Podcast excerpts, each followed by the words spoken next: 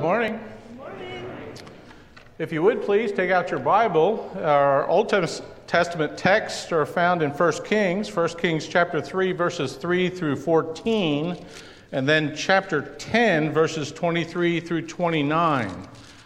Uh, if you don't have a Bible, there's a Bible in the pew in front of you, and the page number, at least for the first text, is listed to you for you in the bulletin. Of course, to set the stage here for you, uh, this is the time when Solomon is actually being uh, inaugurated king over Israel. It is a special time for Israel. Uh, many have highlighted this time of Solomon's reign as the golden age. And uh, God has a word for Solomon, and we'll read about it in this passage, beginning at verse 3 of chapter 3. Listen here to God's word. Now Solomon loved the Lord, walking in the statutes of his father David, except he sacrificed and burned incense on the high places. And the king went to Gibeon to sacrifice there, for that was the great high pl- place. Solomon offered a thousand burnt offerings on that altar. In Gibeon, the Lord appeared to Solomon in a dream at night, and God said, Ask uh, what you wish me to give you. Then Solomon said, Thou hast shown great loving kindness to your servant David, my father, according to he as, as he walked before you in truth and righteousness and uprightness of heart toward you. And you have reserved for him this great loving kindness that you have given him a son to sit on his throne as it is this day. And now, O Lord my God, you have made your servant king in place of my father David. Yet I am but a little child. I do not know how to go out or come in. And your servant is in the midst of your people, which you have chosen, a great people who cannot be numbered or counted for a multitude. So give your servant an understanding heart to judge your people, to discern between good and evil. For who is able to judge this great people of yours? And it was pleasing in the sight of the Lord that Solomon had asked this thing. And God said to him, because you have asked this thing and have not asked for yourself long life, nor have asked riches for yourself, nor have you asked for the life of your enemies, but have asked for yourself discernment to understand justice, behold, I have done according to your words. Behold, I have given you a wise and discerning heart, so that there uh, has not uh, has uh, been no one like you before you, nor shall one like you arise after you. And I have also given you what you have not asked, both riches and honor, so that there will not be any among the kings like you all your days. And if you walk in my ways, keeping my statutes and commandments, as your father David walked, then I will prolong your days. And then to chapter 10, beginning at verse 23.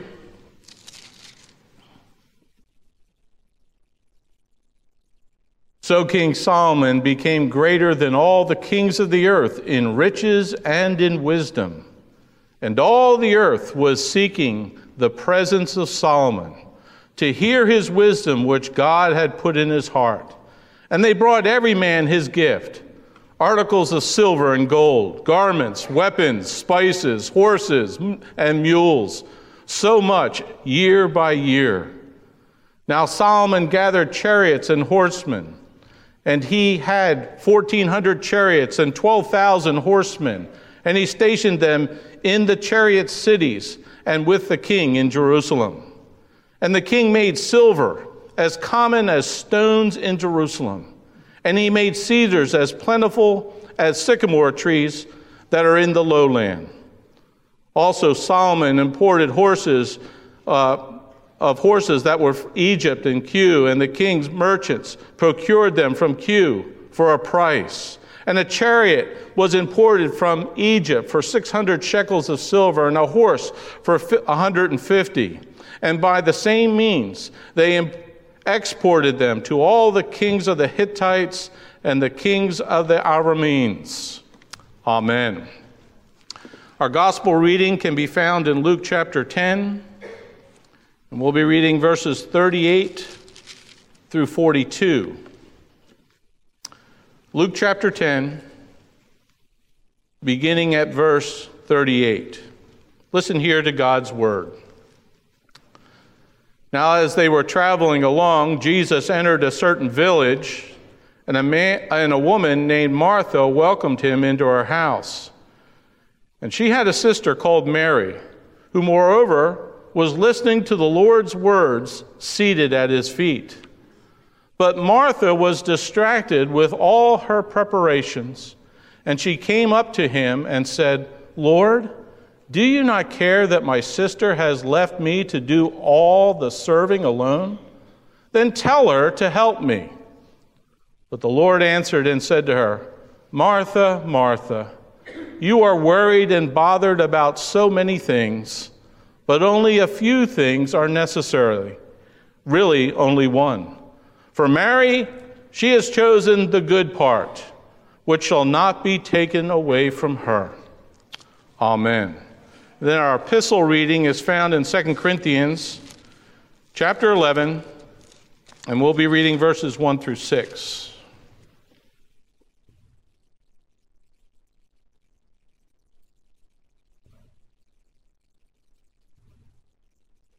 Second Corinthians chapter 11, beginning at verse 1.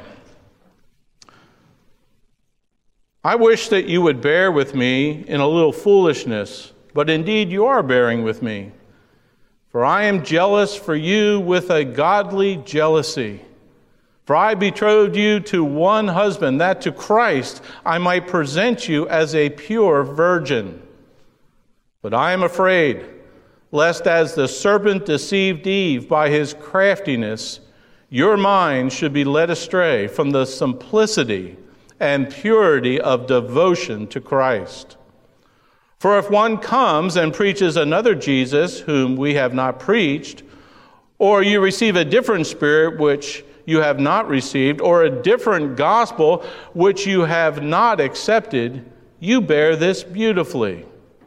For I consider myself not in the least inferior to the most eminent apostles. But even if I am unskilled in speech, Yet I am not so in knowledge. In fact, in every way, we have made this evident to you in all things. Amen. This time, I'd like to ask you to bow your heads and silently meditate upon God's word that we've read this morning. Father, we come to you in Jesus' name.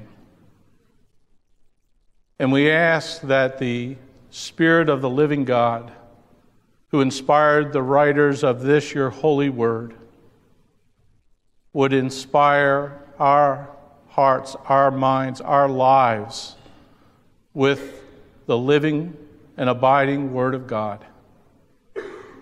That we would be able to feed upon your Word and that it would indeed give us life in you.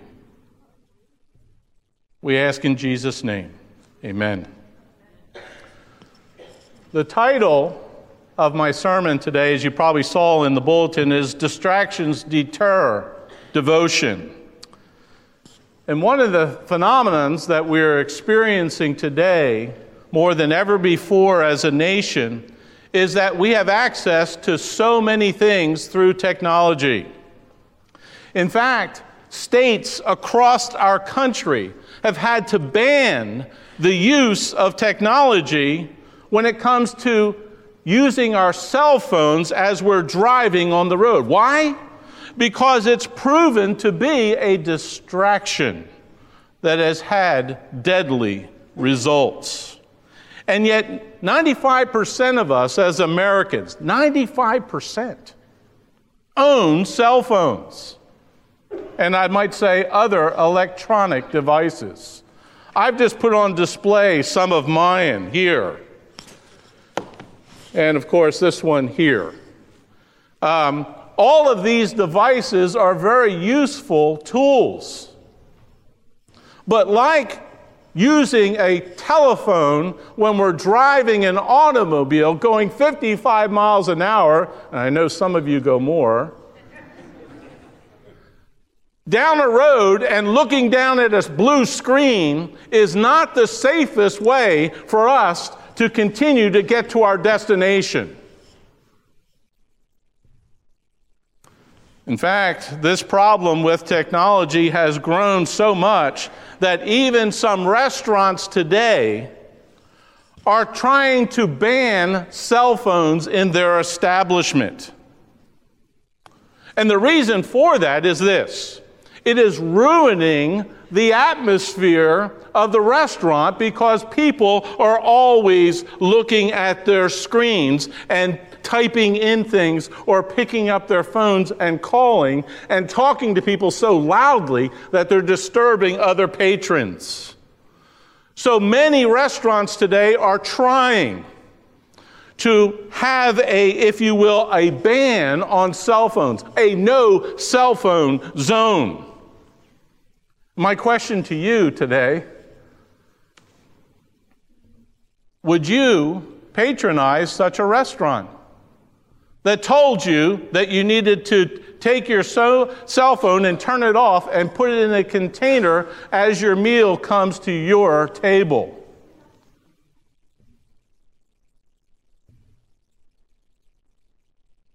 I think that what, what they're really after when they're trying to make this suggestion to us is that we lose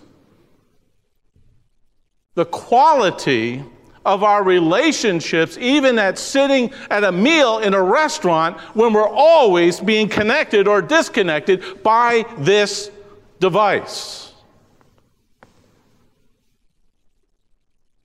Do you mean to tell me that when I'm sitting across from somebody, a good friend or something, and they have that glowing sort of rays coming from their face, that it's not because of their um, gracious and wonderful personality It happens to be the screen of a cell phone? Yes, I'd like to tell you that's what it is. And I'd like to tell you this that we think that we're controlling all of the information that is coming to us, but I'd like to propose to you that it is one of many distractions that is deterring us from having real, personal, meaningful relationships with one another.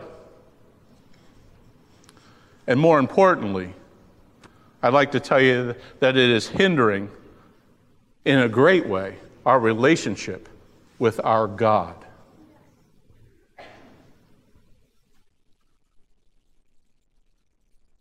What happens under these conditions in which we choose to live by.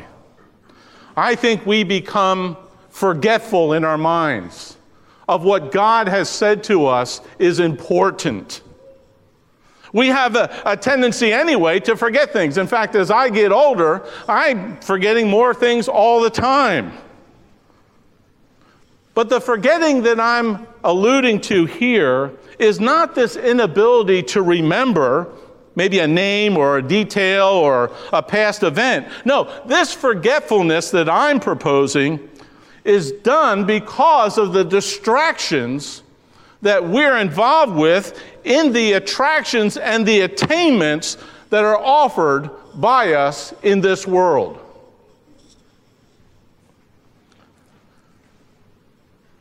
And as we pursue them, and as we get engrossed in them, we as believers are making subtle, and I'd like to say not too subtle, shifts in our priorities. This shift causes many to get to the place where they're taking God for granted. They're seeing and assessing that God's truth in His Word is well, it's inconsequential. And that God's covenantal relationship that He wants to have with them has become a burden or excessive. And in the process, the passionate fire of a vibrant faith is slowly being smothered out.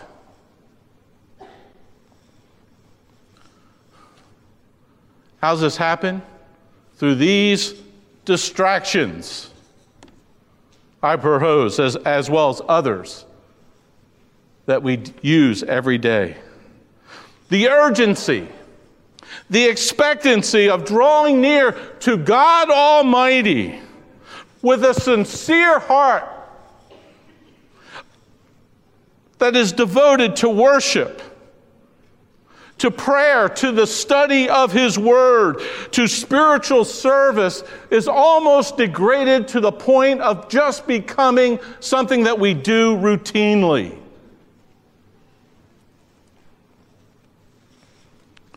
The Bible warns us about this in a lot of different areas.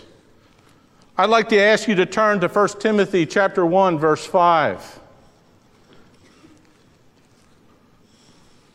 Because when our purpose gets distracted in the way I believe it is for many of us, and our devotion to the things that are important to God get uh, off track, then this goal becomes very elusive for each one of us.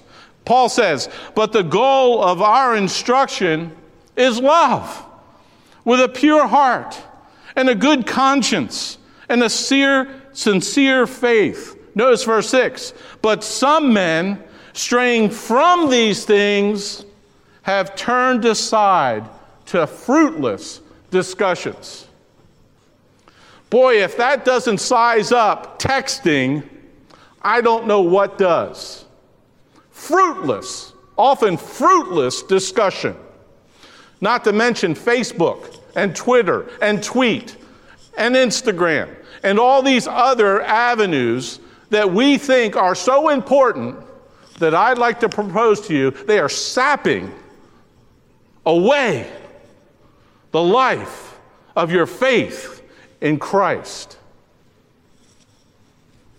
Turn with me to Hebrews chapter 10. This is also brought out here by the writer of the Hebrews. In chapter 10, verses 19 and following, The writer of the Hebrews says this Since therefore, brethren, we have confidence to enter the holy place by the blood of Jesus, by a new and living way which he inaugurated for us through the veil that is his flesh. And since we have a great priest over the house of God, let us draw near with a sincere heart in full assurance of faith, having our hearts sprinkled clean from an evil conscience and our bodies washed with pure water. Let us hold fast the confession of our hope without wavering, for he who promised is faithful. And let us consider how to stimulate one another by love and, and good deeds, not forsaking our own assembling together, as is the habit of some, but encouraging one another, and all the more as we see the day drawing near.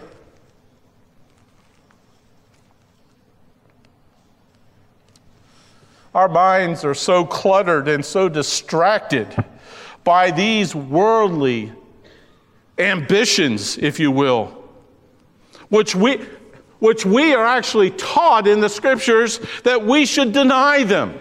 Just look at Titus chapter 2, verses 11 through 14.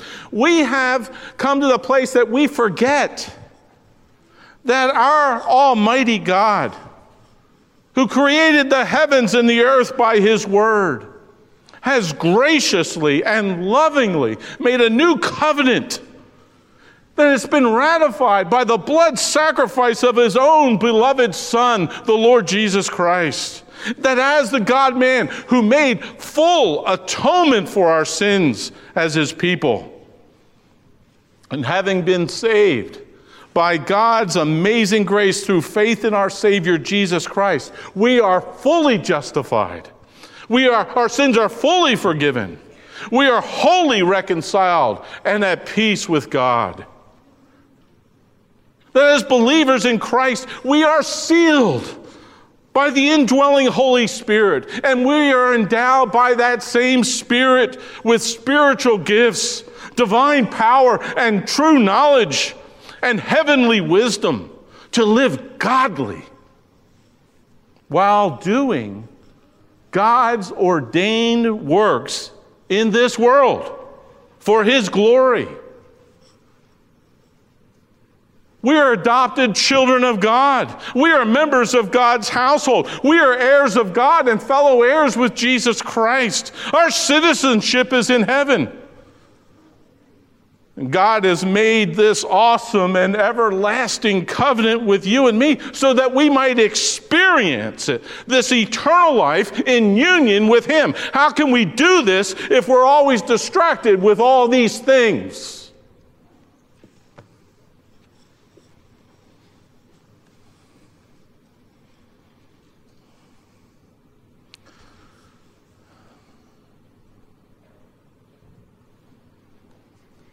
However, this awesome new covenant relationship with God, unfortunately, I believe no longer seems enough for us today.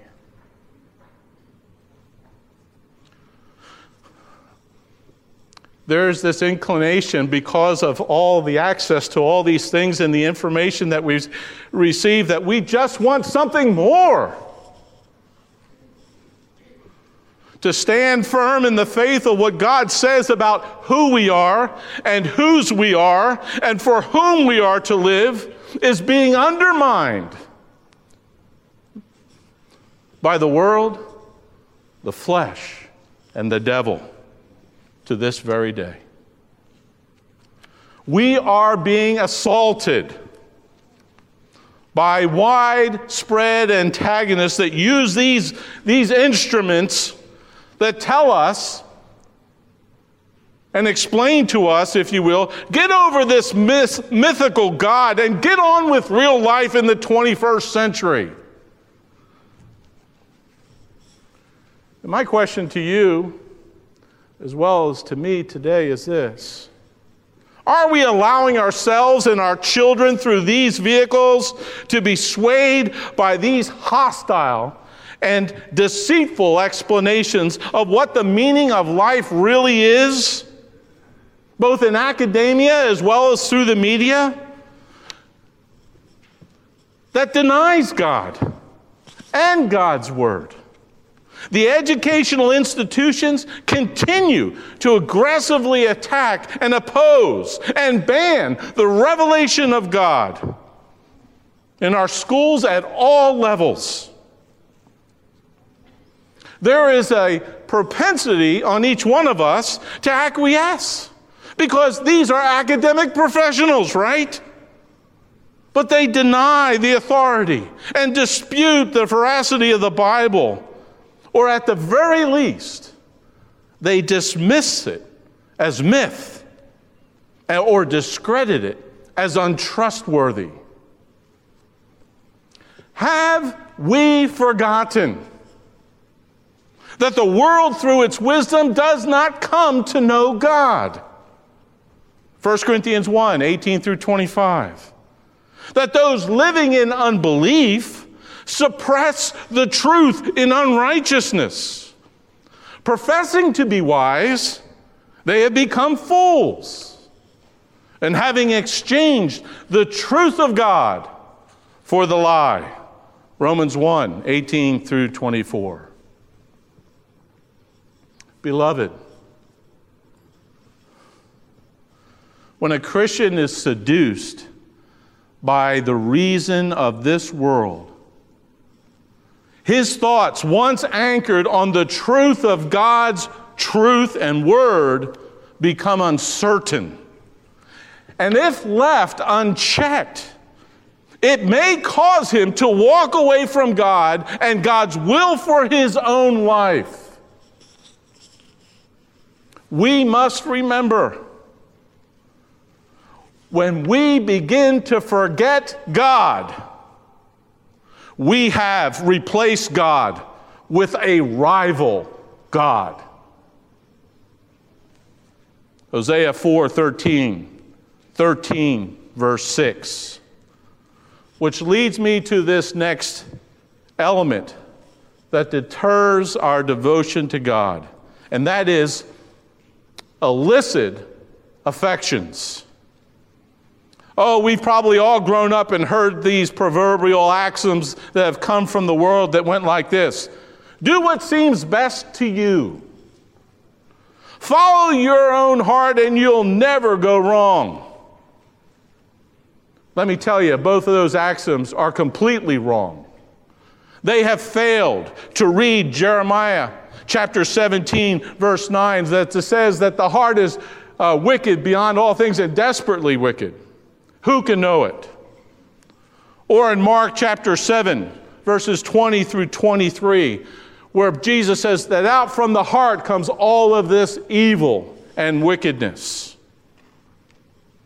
Or as Jesus, as he's here preaching the kingdom of God, has to deal with people here in his own midst in Matthew chapter 15, verses 8 and 9. And as he confronts these religious leaders as hypocrites, he quotes Isaiah 29, verse 13. This people honors me with their lips, but their heart is far away from me. But in vain do they worship me, teaching as doctrines the precepts of men. We are called upon in the scriptures over and over again to make sure our affections are right, to set our affections on things above where Christ is, seated at the right hand of God, to not love the world nor the things in the world. For all that is in the world is the lust of the flesh, the lust of the eyes, and the boastful pride of life is not of the Father, but is of the world. And what happens when we start to embrace these things of the world and get distracted by them?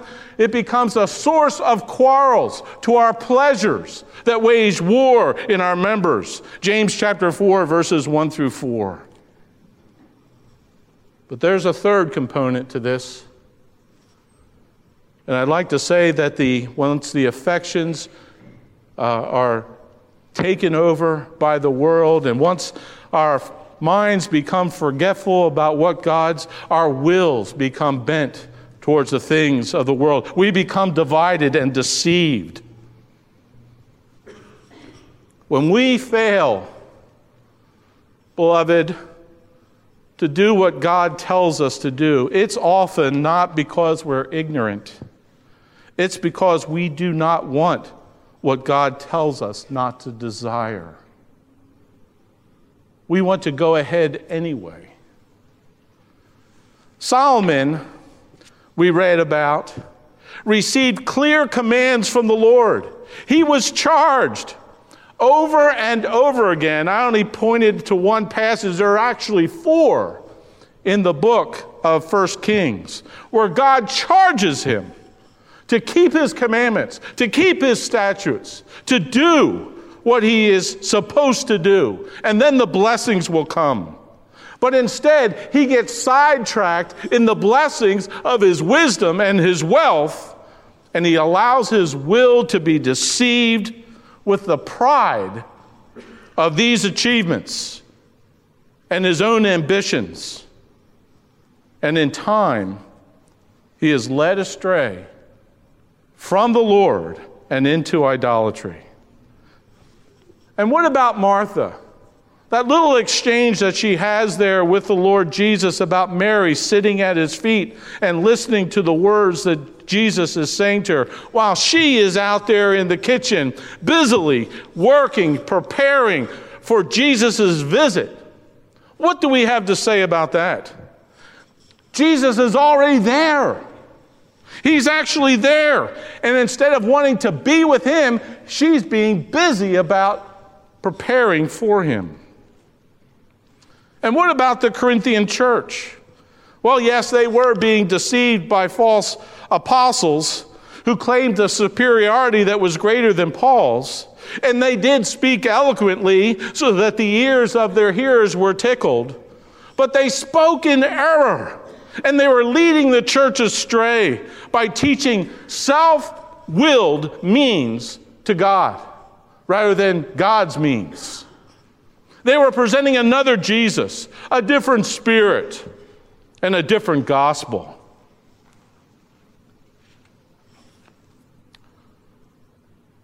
And people were heeding it. It was Lord Acton that said, Power tends to corrupt. Absolute power corrupts absolutely. And a lot of times, we think that we can go through this life with our technologies and our ability to learn and all the rest of it and do it without God. And the distractions that we're dealing with in this life are taking us away from seeing our dependency on God. It was the Lord Jesus who really summed it up, what life was really supposed to be about. Jesus said, it was to love the Lord our God with all of our heart and soul and mind and strength. And the second is like to it to love our neighbor as ourself. The reason why this is hitting so much home for me is because I've been distracted. My priorities as I've looked last, through last year and into this year, have not been first to love the Lord my God, but other things. I've had to repent of them. I had to make adjustments. And I'd like to encourage you that if you find yourself in a similar place, to do the same. Some applications for us. The way that helped me is the first thing I did is I just needed to identify what were the distractions and to take proactive and preventative action. In other words, folks, you will not see me on Facebook, Instagram, tweet, Twitter, or any of those other means. If you want to talk to me, you can text me on my phone or give me a call or set up an appointment. I'd love to meet with you. But I am not doing it through those means anymore. They are wasting my time. The second thing that I realized I needed to do is that I needed to pull, oh, put away all these apparatus that would distract me from my time with the Lord. In other words, you will not be able to get me on the phone early in the morning when I'm having my quiet time because it's in another room. And that may seem horrible to you because what if it's an emergency? If it's an emergency, there's other pastors that you can call. I need my time alone with the Lord. And I'm not trying to be selfish about it. I'm trying to say, I need it. I really need it. I need to hear from him. I need to get my marching orders from him for that day. I need to lay before him what my schedule is going to be in prayer. I need him. And I'd like to encourage you to turn off your phones, to turn off the screens on your computer, and begin to spend some quality time with God. You may even need to turn off these apparatus while you come into this worship service because they're a distraction. If you need help, I encourage you to form an accountability with other trusted believers.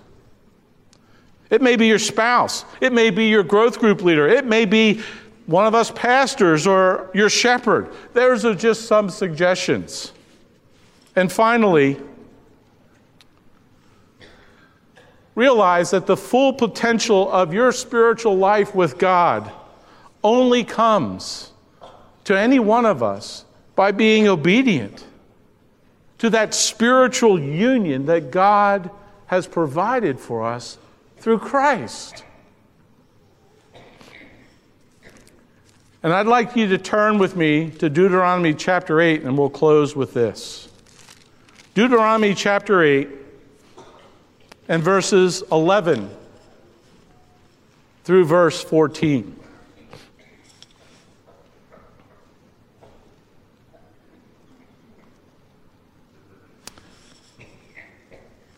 Moses says, through inspiration, Beware lest you forget the Lord your God by not keeping his commandments and his ordinances and his statutes, which I am commanding you today, lest when you have eaten and are satisfied and have built good houses and lived in them, and when your herds and your flocks multiply, and your silver and gold multiply, and and all that you have multiplies, then your heart becomes proud. And you forget the Lord your God who brought you out of the land of Egypt, out of the house of slavery. Now, we may not have multiplication with flocks, and maybe not with gold and great homes, but those things can become the distractions and the securities that take the place of our relationship and our dependency on God. Amen.